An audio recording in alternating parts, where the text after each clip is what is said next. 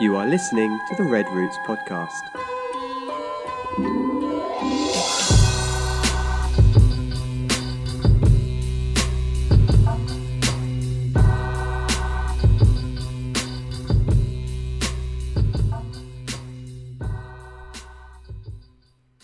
Good morning. Good morning. Good morning. How you guys doing? Good. Very well. Yeah. That's a, those are couldn't have been more opposite. You said the same thing, but opposite ways to say it. Good. She made a weird face, and he said, "Very well." Like he, very, like very proper, professional, and someone else not so. I could be proper. professional. Uh, okay, let's not do this because I know what I know what you're gonna try to do. But her her definition of proper is gonna be English accent. And by English accent, I mean like a Tanzanian Tanzanian guy or whatever, Tanzania, who grew up in Russia Oh, you and have studied at a, in your wife. at like an American school with a teacher I was from just gonna Australia. say I am well and blessed. Hmm. or is that what's the difference between those two things? Man, we're gonna get into this. I'm just asking. I was just curious of what's the difference between well and blessed. A person who is not a believer could be well. Could A they person who knows the joy Is of the Lord is, is- blessed. is is destined for an eternal damnation in hell? Well, Well, I mean, in the moment they could be well. Like I'm doing well. Life is good. have family's happy. I guess. But that's not blessed. what's blessed mean then? To me, you blessed means you're experiencing the fullness of God. You're blessed. You're experiencing the fullness of God right Yes. now. Yes. Good. Good. Speaking of fullness of God, now I don't know. I just had to find a segue. We went back to church this week. Weak segue. I, I don't know how else to say it. We did. We went back to church uh, this past Sunday, uh, with so with social distancing measures and um, uh, we, uh, uh, masks. Had to make sure I say it's a thing we don't pronounce often. Masks. It's like, anyways, masks like plural, right? So, anyways, with uh, what's it called? Uh, alcohol, hand washing stations, and all that. Simon was at the door downstairs. Uh, Didn't let one person get through there without spraying their hands. He was very Mm-hmm. vigilant. is that what he was? I mean, it was like one person every five minutes. if I'd have let them through, probably replaced them. Yeah, yeah, and masks. You were giving masks too, Yeah, right? yeah. Only a few people forgot them. Oh, did they? Yeah. Yeah, yeah, yeah. I because I saw like you know, I mean obviously they sell them other places, but I saw the mat like the disposable masks that we had, so I didn't know if yeah, that's cool. So how did you feel about it? It's a long time. It's been like six and a half months. Yeah.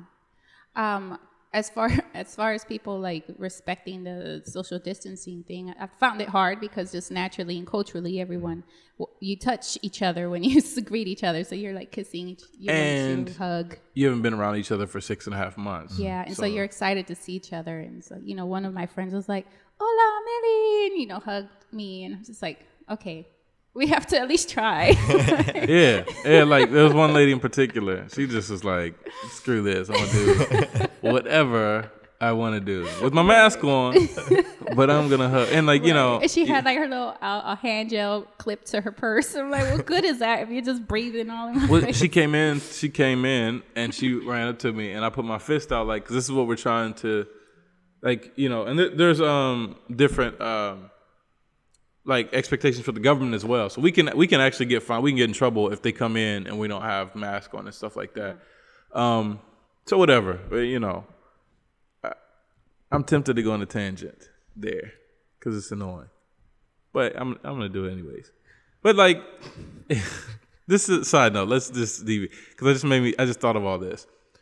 We like feel like there's been talks of persecution. We'll just say that. That's people feel like the church is being persecuted because of that. And then like so because of that, you know that van that during the pen or during quarantine, like strong measure quarantine measures, there was a van that got permission to go around and they were blowing the shofar and saying basically that it's the end of the world because you know we're getting um, persecuted, blah blah blah blah blah, all this other stuff. It just shows how on this side of the world we are so selfish. Like we have to wear a mask, and all of a sudden we're proclaiming it's the end of the world because we have to wear a mask. people in the Middle East have there's there's not been a moment since like right after Constantine that they have not been being persecuted. Mm-hmm. So, oh yeah, it's everything's normal when they're getting persecuted. When we get persecuted, oh now it's the end of the world. It's biblical prophecy coming to pass, and we're so like American centric, American centric, America. Anyways, anyways, But it's not persecuted. We're not being. no, it's not being persecuted. We're being um we're being challenged to actually do what God tells us to do Like, is love The- the- like the disciples were getting thrown off of roofs and like like then not dying and getting like James like was thrown off of a roof, didn't die, and so they went and beat him to death. Like this is, and I'm crying like you know what I mean? I, because I have to wear a mask in the pandemic, I'm crying persecution. Look, if you don't want to wear the mask, that's on, that's between you and whoever else. That's not. I'm not. I'm not even gonna get into that part. Mm. But to cry persecution because we have to follow the same rules that everybody else has to follow. But here's the thing: is that you're crying persecution, but you're still being rebellious and disobedient to your leaders who say you have to wear a mask. I saw uh, a video someone posted from my old university. Um, like God is so good, and we're there, and a bunch of people are out outside worshiping God, literally like head to head, just no masks on and anything. I'm just like, head to head. How's that work? I mean. I think battling. I mean, like, they're shoulder to head shoulder head? is what I, Oh. you know, that kind of idea. Meaning, like it's a worship battle. I meant to say like, they were close. I know that expression has never been used, but you can start using it if you want. They were like shoulder to shoulder in worship. Yes, it was outdoors, but they were still very close to each other. And I'm just like, how are we sitting here proclaiming persecution? And this is, you know, uh, it, it, persecution of the church and basically claiming, not claiming, but saying we're Christians and boasting in that we are believers being persecuted. But at the same time, you're not, you're breaking a whole bunch of biblical Yeah. but let our preferred presidential candidate not be liked. Then we're pulling out scripture saying you need to respect the office and honor this person and you need to do this and submit to the authorities. God placed those authorities in there. But how does that change when you got to do something you don't like? If we keep that same energy, my guy. Yeah. Like you can't change that when uh, you know all of a sudden there's something you don't like. That's but that's the issue with Christianity today. It's not really Christianity, but um, anyways, yeah, I don't know. That persecution thing bothered me, and I was like, yeah, I don't want to say this. Yes, I do want to say this because we're not. That's not. We're, we're not getting. We're not, Not being persecuted. No. We're not being. Uh, we're not being singled out. Like in some places, I don't know. They maybe I don't live everywhere, but but here we're not being singled out because we can't. Um, have full service or because we have to wear masks and things like that. We're, we're not being singled out at all. And it's just this, this level of selfishness to think that when we have to, again, do something we don't like, now all of a sudden revelation comes to life. And Isaiah, the prophet Isaiah said, man, these people have been getting like massacred and hung and burned at the stake for generations and generations. And we're just, we're just spoiled, you know, we're just spoiled brats. And when we don't when it doesn't go perfectly our way we throw fits. It says whenever trouble comes your way throw a fit so that you can grow in your endurance. And like no it's counted all joy. Like so even if we are being persecuted we're called to count it all joy and so anyways we're not talking about that today or are we uh no but anyways the lady i was talking about the lady she she's uh yeah, she was decided to do. Oh no, she came in and I put my fist out and I was like, "Look, we're trying to follow the rules here." And she was like, she started laughing and was like trying to inch in. I was like, like I'm telling you, like, I, like we, you know, like we just have warn to, we just have to withhold. And she's like, after church, I give you. I was like, okay, like outside, but like in here we can't do that because in your personal life you can kind of do what you want, but it's like organized meetings and stuff that they're asking to follow these these these restrictions and stuff, and you gotta respect that. So, anyways, yeah, it was interesting. Um, oh yeah, that's what you're talking about. And then so um, we had two visitors. That was Yeah. interesting. Coming first Sunday back. One guy used to go here a long time ago, and so was visiting me. He don't go here. So him and then a guy brought his girlfriend. That was interesting as well. It's really cool. So did you were you nervous singing? Uh, well, just because of what I talked about last week on the podcast, thought I was gonna like forget the words, Yeah, and I didn't. So yeah, because you know the songs.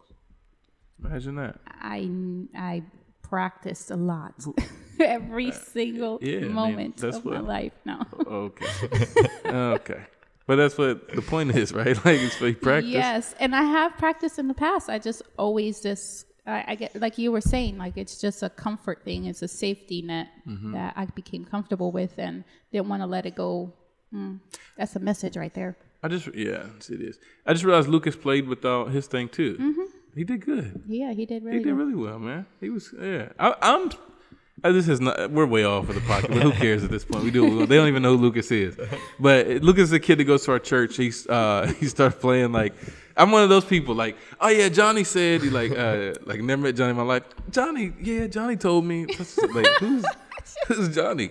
No, but he's a kid that goes to our church and uh, he plays electric guitar for. So he's been um, trying to grow and like you know he lacked a little maturity as far as like just le- like learning and being on like a team player and like getting better. But somehow during the quarantine, he uh he's obviously he's in a stage of life too. He's grown.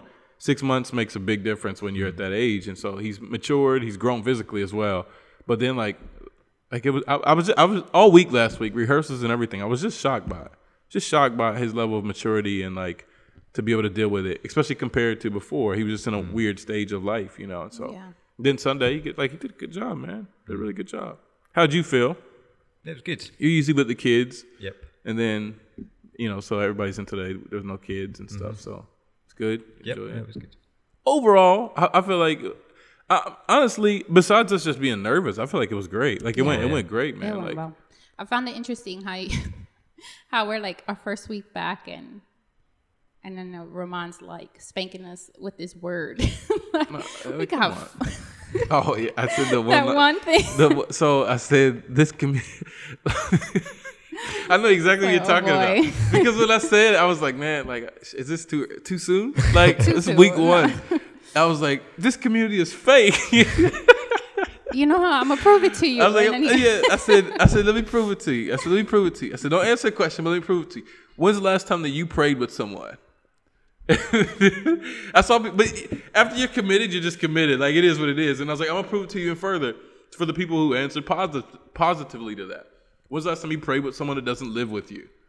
And you can see like looking around like, but about, I was like, my point isn't to like to destroy people. My point is to be like, yo, let's wake up and enjoy the fullness of God and who He is in community and stuff. And No, I thought it was a necessary point because um, we can easily sit back and say, "Oh yeah, I, I love our church community. You know, I'm here volunteering every every chance we get. You know, um, I make breakfast for Sunday on Sundays. You know, and just just going through the list of things you actually do for our community. But but it was a lot deeper than just doing for the community. It's being a community. So, yeah.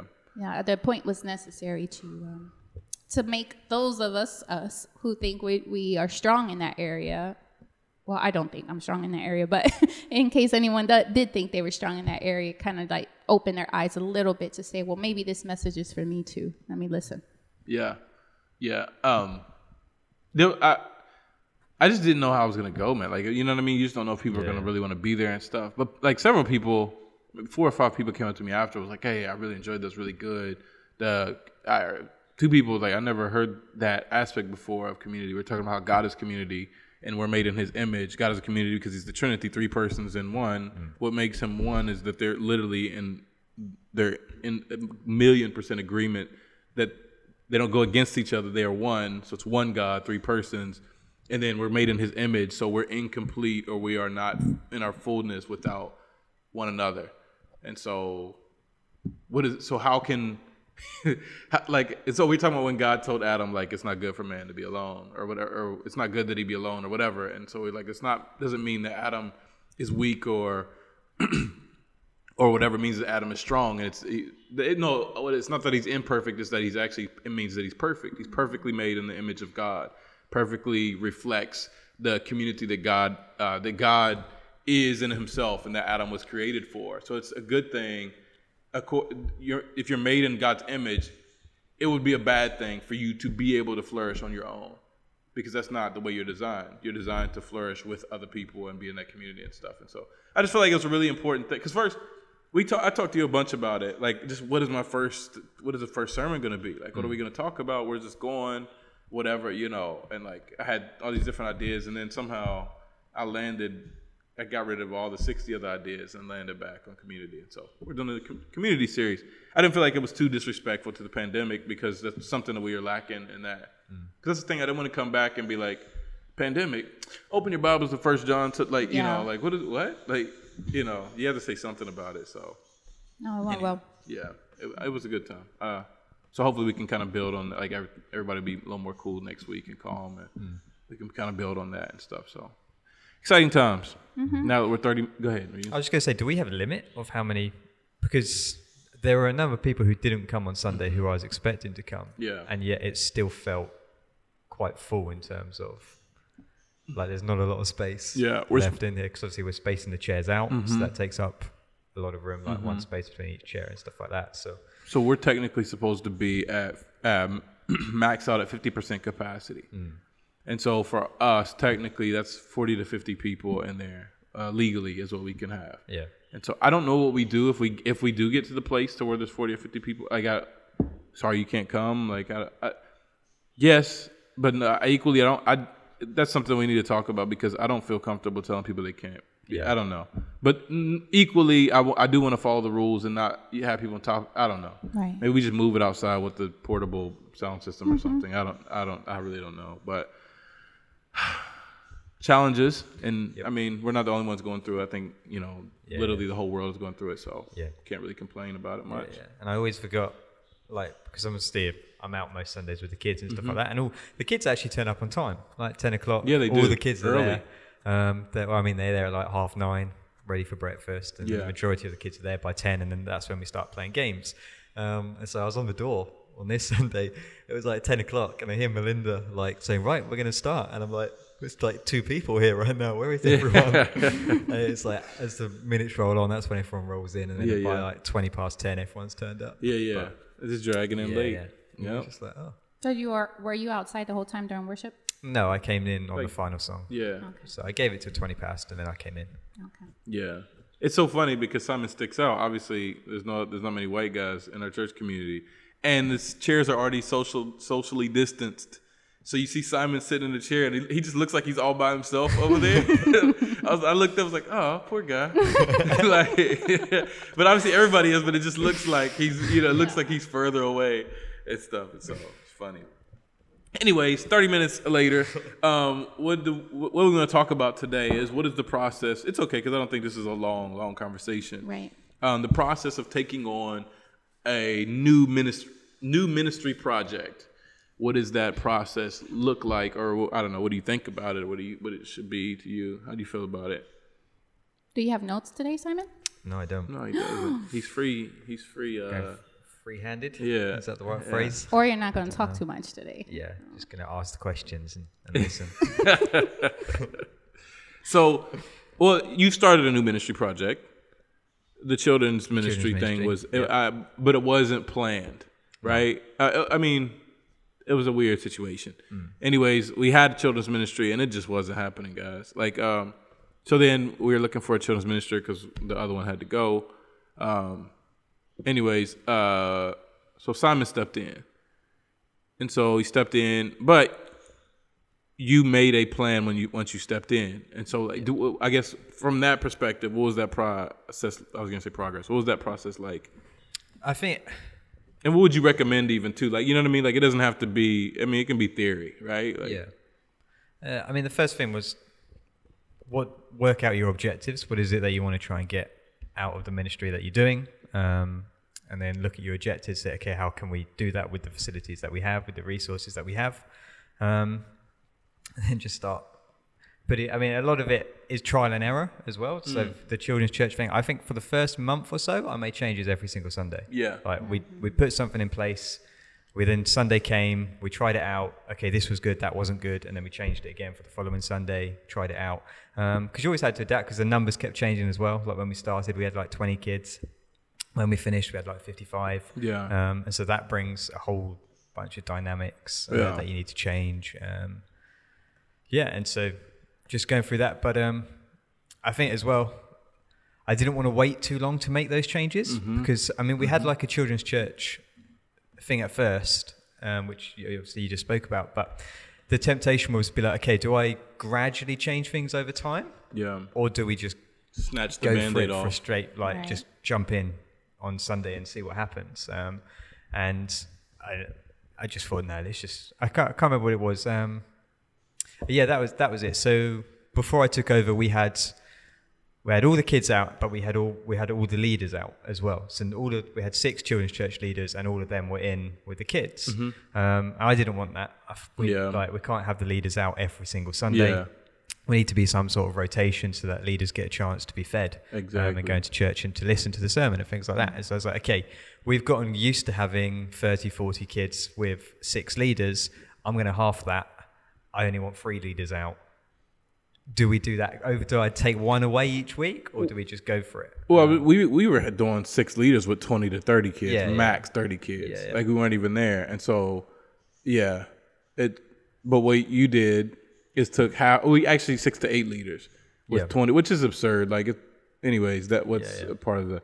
Anyways, um, what you did is you doubled the the input and cut in half the output. I guess you can say of Yeah. like the leaders and the kids. Or whatever, Yeah, I mean, it was basically a case of okay, look, every leader now is going to have to pull their weight. Mm-hmm. You can't just come and sit at the back 'Cause that's what was and not do anything because that's what mm-hmm. was happening. Like we had eight leaders out at a time, but mm-hmm. only one of them actually had to do anything, and the rest could just uh, Hang if you want to, yeah, you want to go get a drink, if you want to chat at the back, if And you want back to do th- this. back then too, it it was also an excuse for the older teen the teenagers that didn't want to sit in service, kind of look for an escape, Yeah. and so they would just go out acting like they were going to Yeah. volunteer, and they would Yeah. just sit in the back. No, we ain't playing that. Stay at home, like, cause we're not Yeah. doing that. Like, you know, it's better you just stay at home. If you don't want to be in a service, stay at home. Yeah. you know. So that, that yeah, that was the biggest change. Where I was like, okay, should I take this easy or should we just go for it? And I was like, no, actually, we're we're going to drop down to just having three leaders out and then three leaders in church.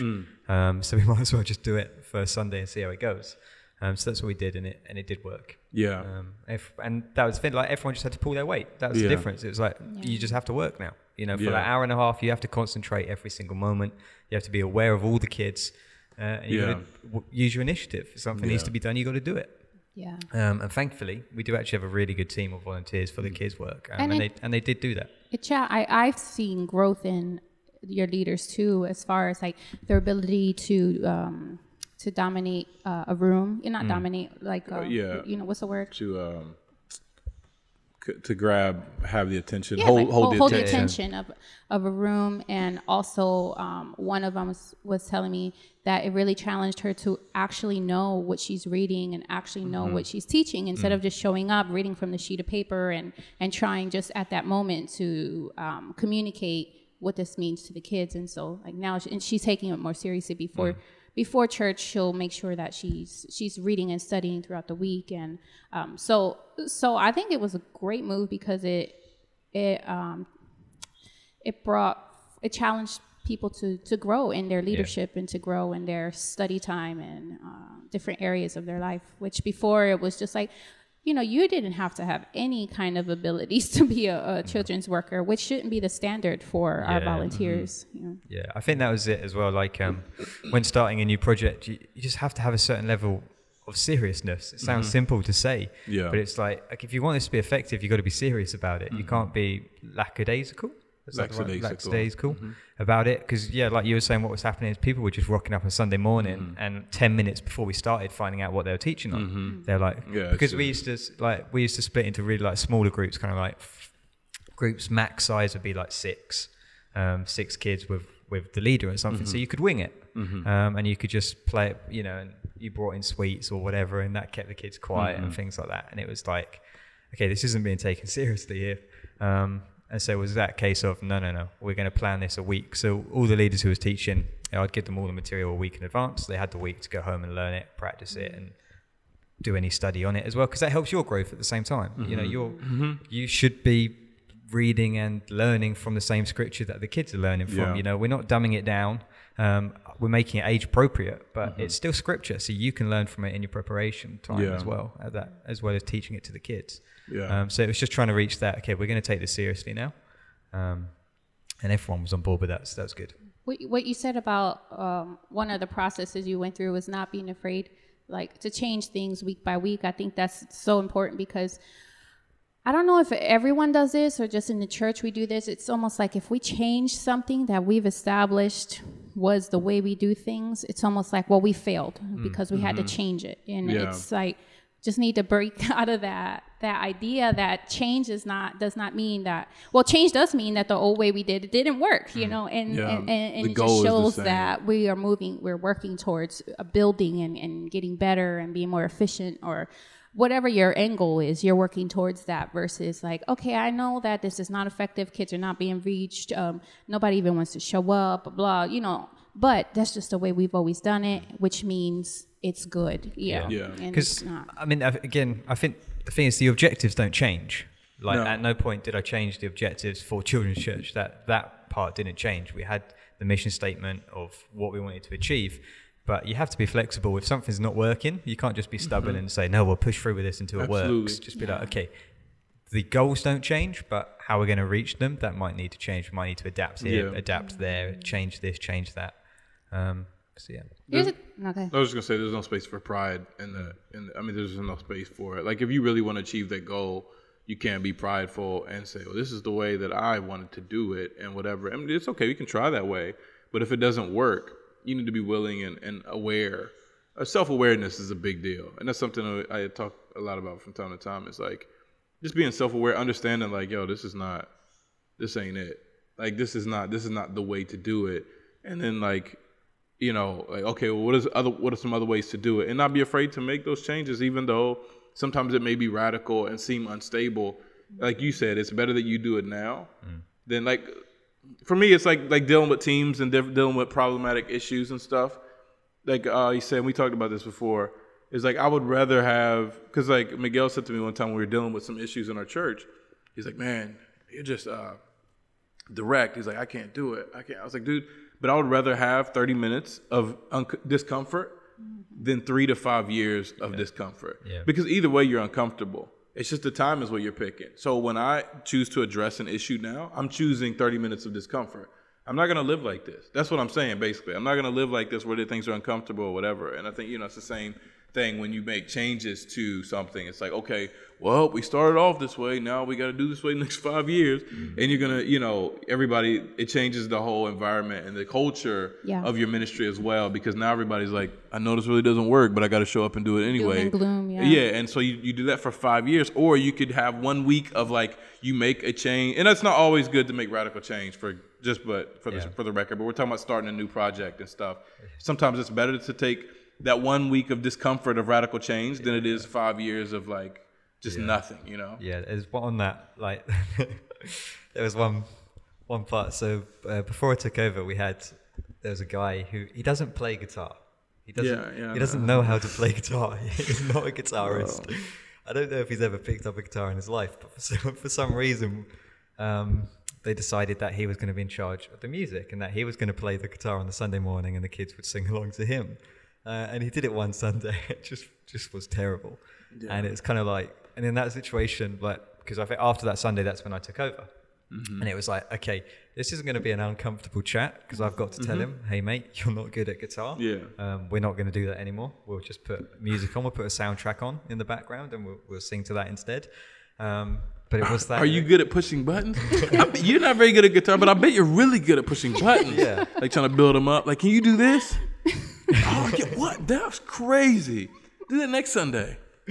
so, uh, so yeah, so it goes to what you're saying. Like, I, you could have just been like, oh, but you know, he just wants to learn to play guitar, so I don't want to, I don't want to hurt his feelings, so I, mm-hmm. ju- I just let him. But then you got terrible music for the next. When it's affecting everything, long. you know? Yeah, and it was just like, no, we just need to end that now. Yeah. Um, and not end his career playing gu- guitar. Career. It was not like a my career, guy, first you, it is impossible for you to ever learn this instrument. You are terrible in the name of Jesus. Be healed of those messed up fingers and poor rhythm. It's not what you're saying. Like, you're saying like, hey, oh great, you want to learn guitar? I'll keep it up, but at your house. Like this is not now. This, we don't learn on in, in the moment of ministry. I mean, you do, but not in that way. You know, We're not that's not the the idea at the cost of you know reaching kids and stuff like that.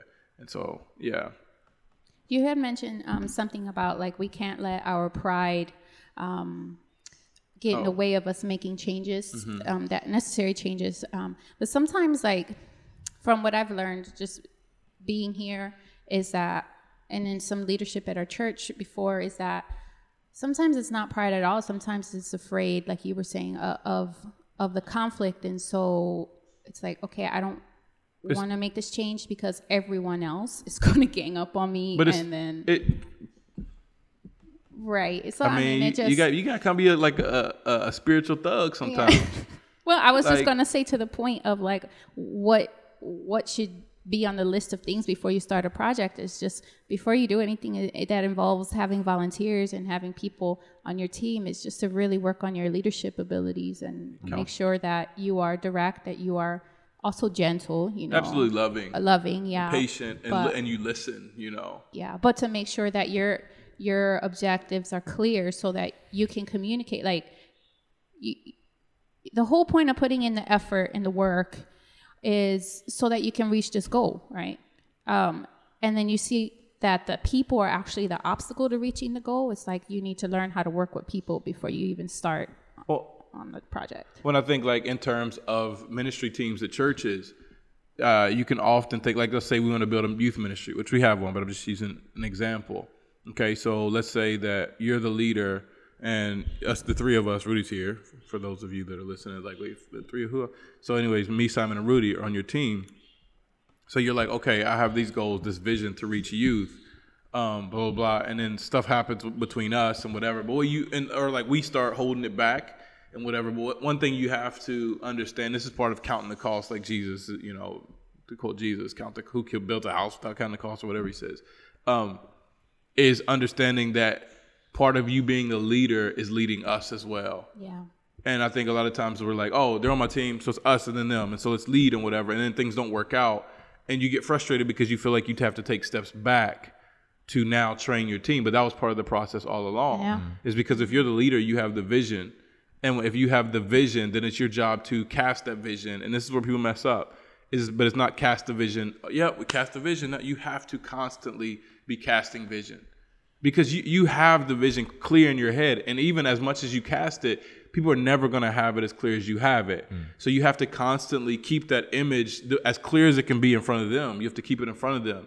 So you have to talk about it all the time to almost to the point where it annoys people. Like oh yeah he's always talking about this. Oh he always talks about this. Like you know because and you- you kind of be, you're not beating it into the people but you you're c- constantly painting the same picture over and over and over until they get until they get it. And when they get it you continue to paint the same picture over and over. And it kind of becomes the language of the project or the ministry of the team or whatever. And then obviously there's discipleship stuff as well that you're building the team up. Because the more that you invest in your team and the people that are helping you the more the people the benefactors of the ministry are, are going to benefit. Even if that doesn't feel like that's what you're here for you know what i mean? Like but if you build these people up then everyone's going to benefit from it and it seems like oh yeah god called me to youth ministry. Great. And so yes god called you to youth but it, more than that if god's called you to youth ministry he's called you to build up youth leaders. Mm-hmm. You know what i mean? And it always feels like oh wait but i thought it was left and it's right or up and you know whatever. But that's like that's the way it works. And for long-term success that's how you guarantee it as well. And that's the thing too. You got to swallow your pride and like understand that from beginning when i start this project i want this to outlast me yeah and so now, if it's like, hey, let's do uh, like a day. We're not talking about day projects for like the weekend or whatever. We're gonna do, you know, fill this hole in in the street. And yeah, we're talking about like ministry projects of consistent ministry. And it's a hard thing to do because when you say, I want this to outlast me, that does several things. Is immediately it pushes you and forces you to think about um, what's it called when the person takes over. Uh, anyways, you know what I'm talking about. Like when you think about Transition? Tra- yeah, transition. Day one, Yeah. you had this ministry baby, this project, and day one, you're being confronted with the reality of transition. Not transitioning out, but preparing for transition. And then, so you have these people that are uh, under your under your leadership, and they mess up, they let you down, and all this in your head the whole time is like, I ain't leaving it to that guy. Like you know what I mean? So you're dealing with that the whole time. But it's it's very important that from day one you establish that this is God's ministry. Yeah. This idea is God's idea. And You have to be careful with that, right? Because you can do something stupid and be like, "Well, it's God's idea." But like, I mean, we're assuming that you've prayed about it and all, you know you sought uh, counsel about it, et cetera, et cetera. Those are the the gimmies. I think I would hope.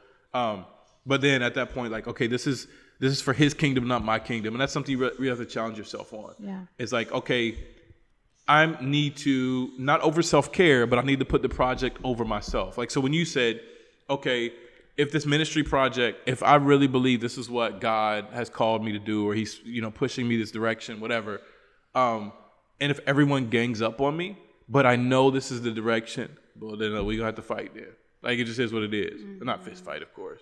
I mean, unless somebody hits you, then you can defend yourself. Everything's all good.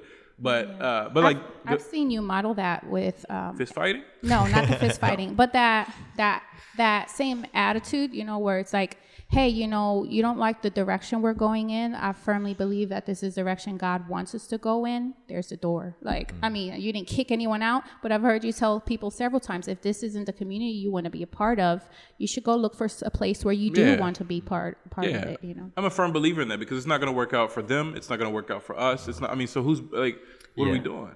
That's that's something that I've, I really admired um, because I, I was I was part of the meeting or a meeting where that that kind of thing happened. A, Um, because it happened several times. yeah, Amy. Well, it was just an ongoing issue. Like, Yeah. just Yeah. but it was cancer. like I think so many churches or ministries or things get held back because it turns into this well who can shout the loudest situation and all of a sudden you've got the people who sit on the back row that don't do anything but yet they shout the loudest and so we Mm-hmm. we what's the word um, we not yeah give in give Yeah. into Yeah. give into their They shouts sh- I would add too, especially in ministry, they shout the loudest or they give the most, Hmm. and so we give in. Yeah, and so it's like okay, we, you, like I, I've known pastors that have had the most incredible vision for a church, and they're like, this is where I want to take it, and they've prayed over it, and they've sought counsel over it, and they've put like this whole presentation together. Um, and then there's just some people in the back row who don't do anything for the church. They don't volunteer. They just turn up on the Sundays and complain, and they just start, sh- you know, not not physically shouting Yeah, in yeah. the meeting, but they, you know, they're going Throwing behind everyone and going, "Oh, I don't like," you know, where everyone's having teas and coffees, and they're just going person to person, being like, "I think that's a terrible. I don't agree with that idea," you know. Mm-hmm. And they're people who've been for that church for like 20 years, 20, 30 years, and this pastor's only been there for a couple of years. Yeah. And so now all of a sudden, everyone's going, "Oh, maybe this isn't a good idea. Maybe this isn't a good idea." And more often than not, the pastors will give in. Yeah. And they'll be like, "Okay, well, let's start scaling back Mm-hmm. this vision and this dream that I had, take it slow. Mm-hmm. Um, and so now we're going to make one change every eight years so that people don't get offended or get Mm. hurt. And it's like, man, you had such a good vision um, and drive for what you wanted to do. Mm-hmm. And it's like, yeah, the, the whole idea of saying, you know what, if you've prayed out over it and you've sought counsel over it, and this is Mm-hmm. really where you feel God's going to take, Mm-hmm. go with it, then you have to go with it. You Yeah. have to push through with it. And then, yeah, the door is open for anyone that doesn't want to go along with that. Yeah, and that, uh, that was the conversation that we had. It's like people, oh, we want to do this and we want to do that, and it's like, like for me, I have this unwritten rule in my head. It's like don't compromise with people who aren't invested. Mm. Mm-hmm. Like if you're not invested in this, then you don't really get a vote. Mm. You're not a shareholder, and I won't say that because it sounds bad. But like, yo, why are we? Why are we? I, I'm listening because yeah, I'm, you know, people have great ideas and stuff, man. But people always have these ideas that they're not willing to follow through with. Like we did all this stuff in the church, and like you know, uh, somebody came and was making some suggestions, and I was just like, a lot of suggestions, a little bit of giving. Like I'm never gonna get up and try to force somebody or guilt somebody into giving, never. But equally, like, bro, where's the money gonna come from? Or you want, or you you want Simon to give his money so that we can get realize your ideas. It don't work like that. Like, we, yeah, we all give as a community. This is the church's money, yeah, but equally, it doesn't. You don't just get to show up, not work, not give, not do anything, and determine what's going on here. That's just not how it's. Go- no, no, it, it's disrespectful to the people who are invested as well. And so, yeah, be willing. I, I would say be willing to compromise, but only with the people who are invested. Like, listen to. Uh, uh, don't. It's not. Don't listen to anybody. But don't. Don't even like the people. They don't have a right to complain or opine if they're not. It doesn't. It's like negotiating with broke people. Like, what do like? If I'm selling this table for a hundred dollars and the person literally doesn't have any money, and like, how much will you take for it? Like, bro, what do we even? You, like this is not a conversation to have. It's that silly. you know what I mean? Like it's a, it doesn't make sense. And so like you're now you are wasting your time and you're inve- you're investing into something that has no value. Not the person has no value, but their opinions and their th- because they're, not they're not willing to even invest in it, and so they're not present. So why am I even having this conversation with you? Yes, I want you to be here. Yes, I want you to grow. Yes, we want to love you. Yes, we want you to be part of our community. But if you're going to sit there with your arms crossed and refuse, not, not even just uh, refuse to be a part of the community, but then try to cause problems, well, then it may be time for you to like, what do you what do you want from this? Oh, you just want to control everything? Well, that's just that just ain't happening. Oh well, we don't, we still don't like because we we had made some decisions with the leadership or whatever, and different circumstances, leadership couldn't be there, so it was just me in the meeting. I was already frustrated about that, and so it's like you know every, everybody tries to jump on me, and I was haha fun fun guy. I was fun guy until then, so they didn't really like know that I can be stern guy, and so you know again, people try to jump on you, then it's like okay, well if this, if this is what we're gonna do, then you need to know who's the authority here biblically, uh, in this room, not over the entire, you know, whatever, but like in this room in this church, like this is the we are as a leadership, we have a vision, and we have talked about this vision. It's not Ramon's idea. It's not, you know, it's it's our idea, and we've talked about this. We've prayed about this. We've, I mean, we've sought counsel about this, talked to people, whatever, and like at that point, I'm willing to hear your opinion. Okay, but when we don't get go with it, you don't get to throw a fit. And it's like, okay, because if you're gonna do that, then what do you? Okay, what do you? What do you want? We, you want me to do what you want to do. And so my thing also was as a church leader. This is going to kind of a different thing, but as a church leader, I will be held more responsible. I will be judged more harshly. So I can't get and talk like I can't go talk to God when it's all said and done. Like, oh, well, Simon said, God, like what? Who? Like this has nothing to do with. I told you to do this. I, I put I put it in your hands.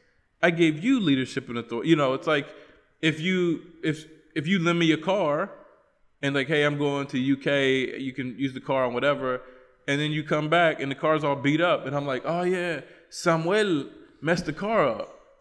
Well, like I didn't give the car to Samuel. I didn't give him the keys. I gave them to you. So equally, you're still responsible.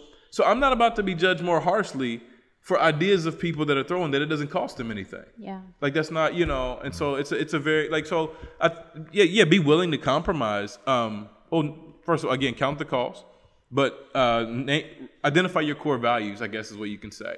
And don't make core value stuff that isn't core. Like, you know what I mean? Like, well, we're all wearing matching shirts. Okay, that's that's fine. But then it's like for some reason matching shirts is becoming an issue and that's holding you back. But we agreed to wear match bro, like come on. We wanted to wear matching shirts so we could appear to be unified, but yeah, we're that's really not. fighting Yeah, that's not like that, that's not that's not an important thing. It's fine that you wear matching shirts, but that's a compromise that's that you need to be open to making. Um, now, if somebody's like, yeah, let's, you know, I just feel like we're preaching Jesus too much. Like, no, no, that's not up for debate. We're gonna preach mm. Jesus and we're gonna grow people. Now, the way we preach Jesus, that can change. And so you have to be willing to compromise, but compromise with the right people. Otherwise, mm. people are just gonna steal your time and rob, and they're gonna try to hijack your ministry and make it a place of comfort for them, even if it is a children's ministry or a youth ministry. You got 50 year olds looking to make the youth group a place where they're comfortable. Mm. And so there's no, you have to identify that and identify your team as well. Understand who you're getting involved. Because people, if they're out for it for themselves, it's not, it's just not going to work. They're going to sabotage the whole thing, whether it's intentional or unintentional. They're going to sabotage the whole thing. And so, you know, uh, I mean, I think there's a gazillion things I could probably say off of the back of that, but Yeah, one of the things, um, the things uh, I was taught throughout university when going into leadership and things like that is always put a time limit on on volunteers. So always have uh, a period, commitment. a commitment period in terms of. Um, so for children's church, I have a year. So at the start of the year, I say, "Hey, are you, you're going to commit, and if you're going to commit, it's going to be for the year." Um, so you can't back out two months later. You can't back out unless like l- unless a, a tragic, Yeah. you know, life circumstances or anything like that. You move away or whatever. Um, but you can't just in two months be like, oh, I don't like it anymore. I don't want to do it. Like, no, no, you're going to commit and you're going to commit for the year. But then October, November time, I'm going to ask you, hey, you need to be thinking about next year. Are you enjoying this ministry? Is this something that you'll get? You know, do you feel like you're growing in this area? Do you feel like you need to take a break? Do you need to stop? Um, and then December, January time, I'm going to ask you again, and we're going to sit down and we're going to review Exactly. it, and it's going to be Yeah. equally that because that way, you as the leader have then a period of time where you can say, "Hey, Melinda, this isn't working. Um, So we think it's best if you if you stay back um, or stand down or whatever, take a year out or, or whatnot." Um, but it also gives them a, a chance to say, "Hey, you know what? I need to take a break from this," um, and so it stops that the awkward clashes of people being like, "I don't want to do this anymore," but I don't know when to tell them that I want to quit, Yeah. um, or "Oh, I need to get rid of this person, but I don't know how to do it because I don't want to hurt their feelings." Or if you say, "Okay, every year we're going to review this. That gives both parties the chance to sit down and just review how it went. Um, and just Yeah. say, and it gives you that chance to say, okay, look, as as well to have like at the start of the year, not a not written contract, Yeah. but just say, hey, look, these are our aims and expectations. This is what you have to live up to, and then at the end of the year, you can say, okay, these were what we agreed to at the start of the year. you didn't meet all of these, so we need to have a think about whether you continue. Yeah, this." it just absolutely. protects yourself. It protects Absolutely. your ministry. It protects them as well. Yeah. um, and it stops. Like you go to some places and you'd be like, "Oh, this is Tony. He's on sound. He's been doing it for nine years." Mm-hmm. Uh, we actually have ten sound technicians in the church congregation, but they Been can't trained. Yeah, yeah, people who know what they're doing, but oh no, they don't do it because Tony doesn't want to step back, and you know he's been doing it for eight years, and so Yeah. you know we just let him do it, ha ha ha. Um, and it's like, no, Yeah. So, like because people people will grab hold of stuff, Yeah. like be, and they won't let go. it becomes their identity and that's Yeah. a dangerous thing as well and because like and that's what we're trying to train people to not do Yeah. and so we have to be careful as churches and ministries to god jesus is not an idol giver so if if something becomes starts becoming a person's identity and they like hold on and cling on to that so much as a leader pastor elder whatever or if they're un, un- under your influence you are doing them a favor and it's, it, it is a part of discipleship to remove them from that position Yeah. So, what would you say would be like the security measures for the actual leader? I've seen great people with great vision and uh, love for Jesus start things that ended really bad because pride took over. It became their thing. Like you said, you take hold of it, just possess. Yeah. It becomes your identity, you know. And then the next thing you know, like, well, Jesus is far away from this thing. So, like, as a leader who's starting a project or ministry, it's like from the beginning, and I don't know, on a weekly basis, monthly basis, yearly basis, like what are the security measures that we should take um, to make sure that we don't end up there? I mean, I think what, what he said is a good thing. It's like putting, it's not putting a time limit on it because the person can Yeah, work there for ten years, Absolutely. But it's putting like making shorter commitments, and that person in No, their you head, as a leader not becoming that person. So oh, as you not becoming that person. Yeah, you don't have But anybody the, checking you. The same thing, the same thing is at least uh, if you're like the lead pastor or something like that, then you need to. This is the thing. We need to like identify biblically like lead pastor because that's a sketchy, not sketchy. that's a position that is it's a, it's a gray area. You're an elder if you're a lead pastor. You're an elder, and so you are elder amongst elders, and so you need to submit yourself to the eldership uh, of your church, and as in that position, right? Um, so you need to be submitted to that, and that doesn't just mean when you have issues you need to go talk to people. Like this is what we were talking about Sunday a little bit. Is like we touched on, and we're gonna, you know, dig further into this as the weeks go on, is um, embrace. We view our church community as a place to go when we need help, and that's right. That's, but it's only partially right. We were created to live in community. So, and this is what we talked about. When Adam was created, um, God said, "I'm going to make him a, hel- a helper." Adam was perfect. Why do perfect people need help? Because you were created that way. So Adam's not struggling in sin. Adam's not struggling with stealing or pornography or you know or anger or any of this. Adam's not. He's not. He's not. Has none of those issues. He's perfect and he's still created to be with people. And so uh, even I think we have this idea that we are we go to people in our bad times and that we do, but we but we don't at the same time. It's because we, if we are with people then when our bad times come, we don't need to go anywhere. Mm-hmm. You are there. And I think a lot of times as leaders, we isolate ourselves mm. until we need something or until we are deficient in something. And then we go and we treat community as, as firemen. Mm-hmm. As we call when there's a fire for them to put it out. The fire's out. Okay, you go to the station and I will continue the cleanup job here by myself. And that's not what we're that's not what we're called to do. That's not who we're called to be. We're called to live, exist, breathe, work, whatever in this community. And I know I'm not saying work like a official job, but I mean like everything that we do exists inside of these relationships, and nothing goes outside of what people know this. So, and as a church leader, a person that has a big portion of the vision for the church, it's a scary thing because you're like, man, well, I have the vision, but what if they what if they don't get it and they remove me or they disagree or whatever? Well, that's the work of the Holy Spirit. Is he Jesus builds his own church, so you have to trust in him first of all. And then furthermore too, you have to love this church more than you love yourself. Again, that doesn't mean spending every waking hour and let because the only way you can care for this church is by taking care of yourself. So let's eliminate that thought right away of thinking that it means self-neglect because that's not what it means. Um, but I'm talking about and from a prideful sense is you have to say that if if it comes the day, if the best thing for this church is for me to get out the way, got to go.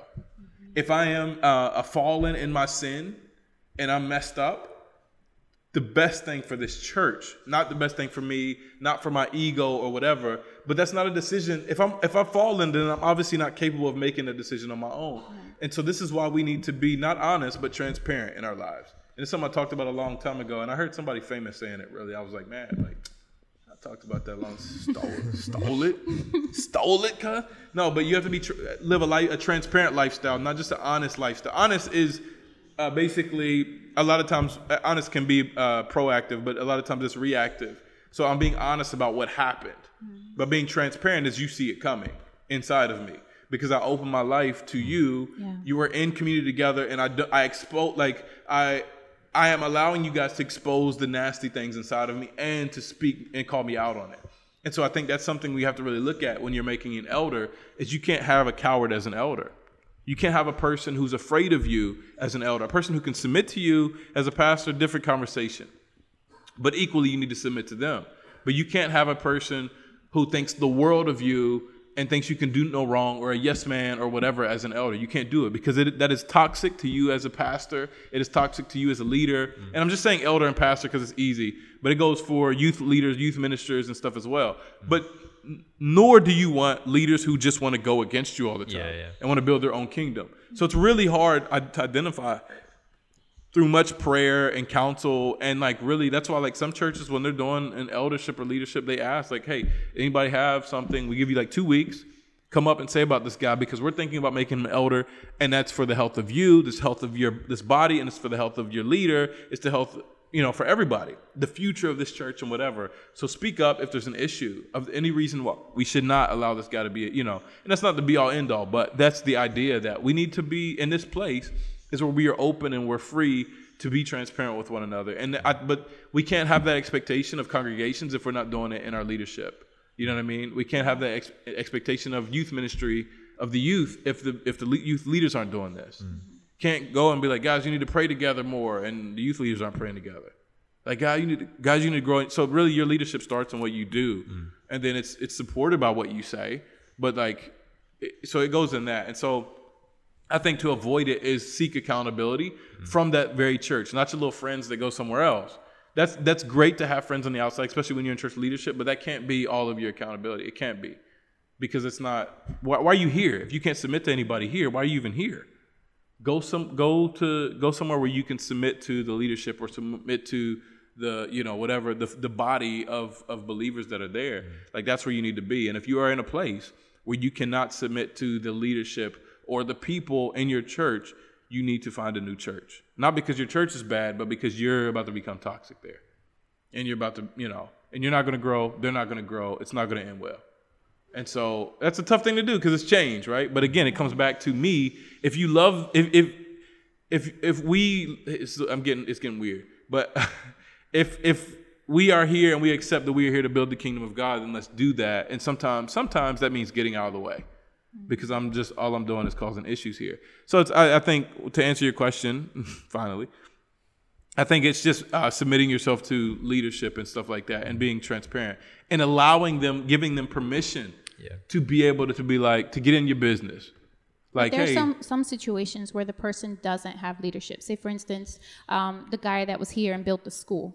Um, that's a, exactly that's a problem. Right. That is a problem. So we when we see people that are not submitted to a local church body, we should run. That's the end of the story. There's nothing else to talk about. All these little parachurch ministries, great.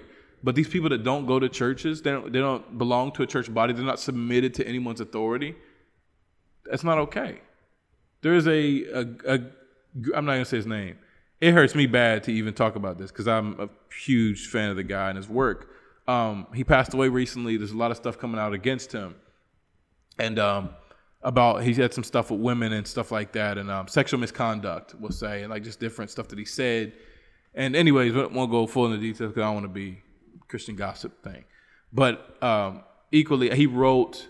Uh, it's I guess it's recorded supposedly somewhere, or like not audibly recorded, but I think or written down. I don't know something. Anyways, that he wrote. He, his excuse for what he was like asking some of the women for, or requesting, or saying to them, was that I've done enough. I've done so much for the kingdom of God. I mm-hmm. deserve this simple pleasure. Mm-hmm.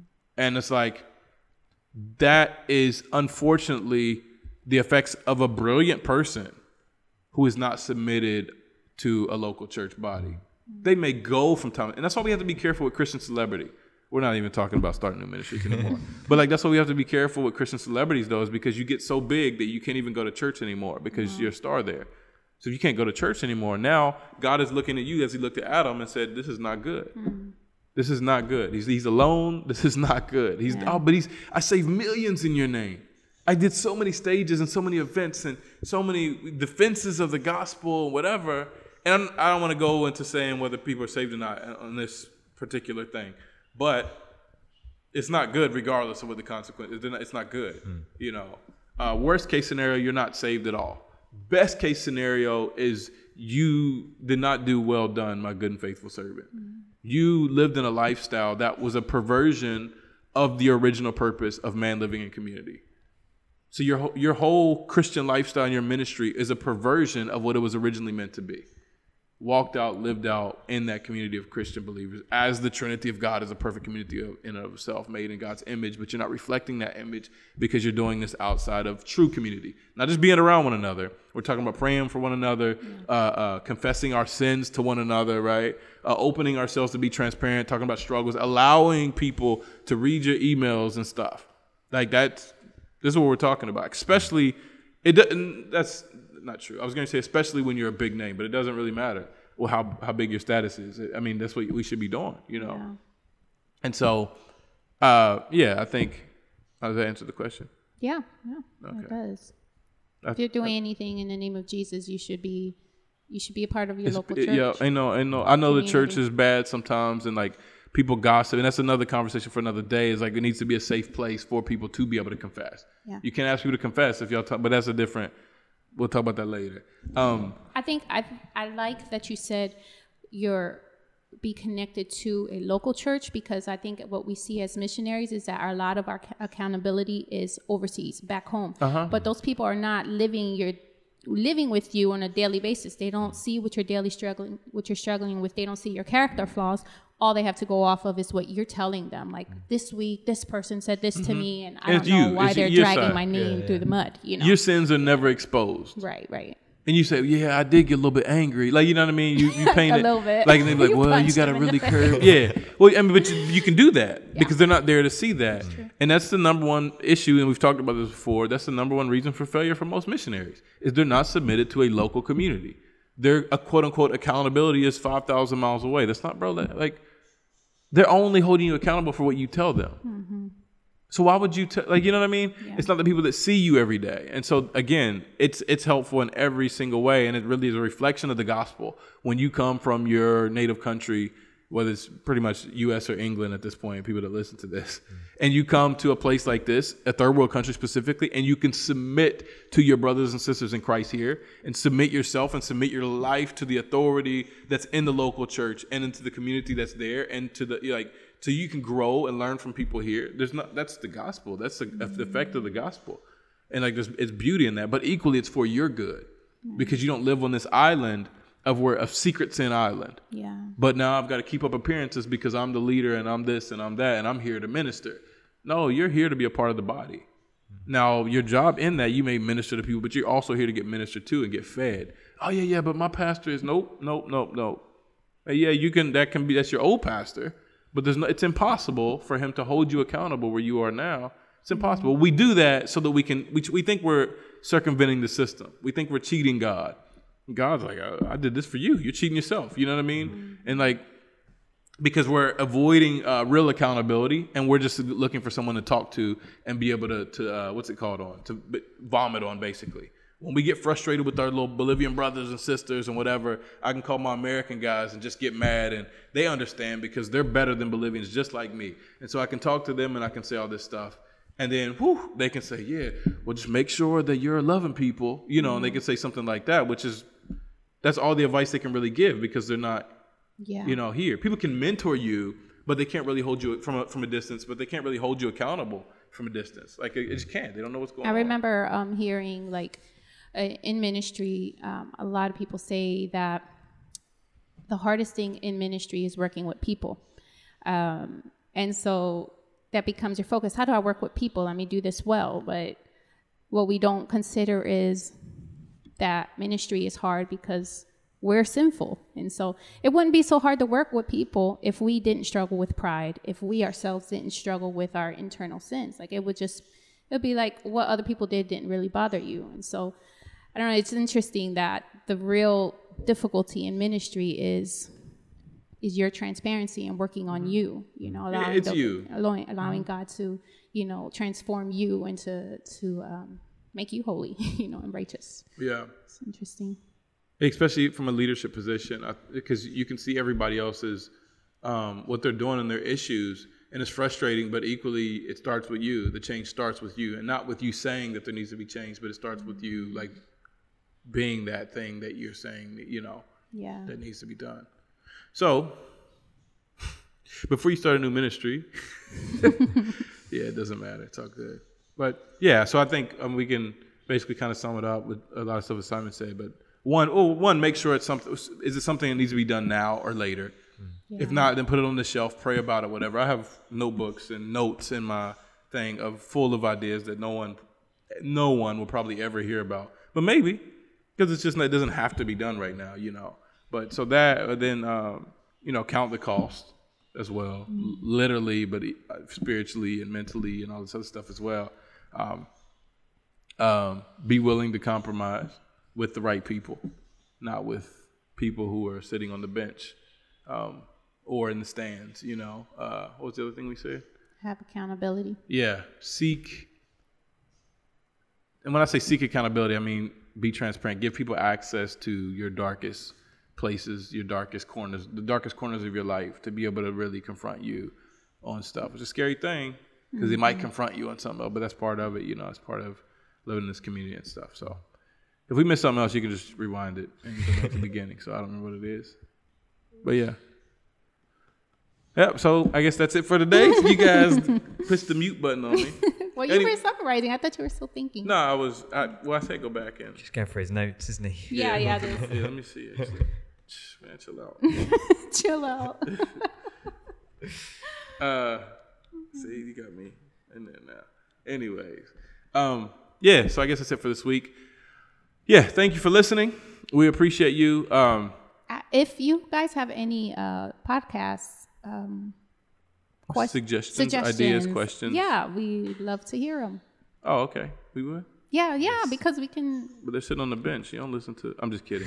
no, yeah. If you have any suggestions, suggest. I can't say the word today.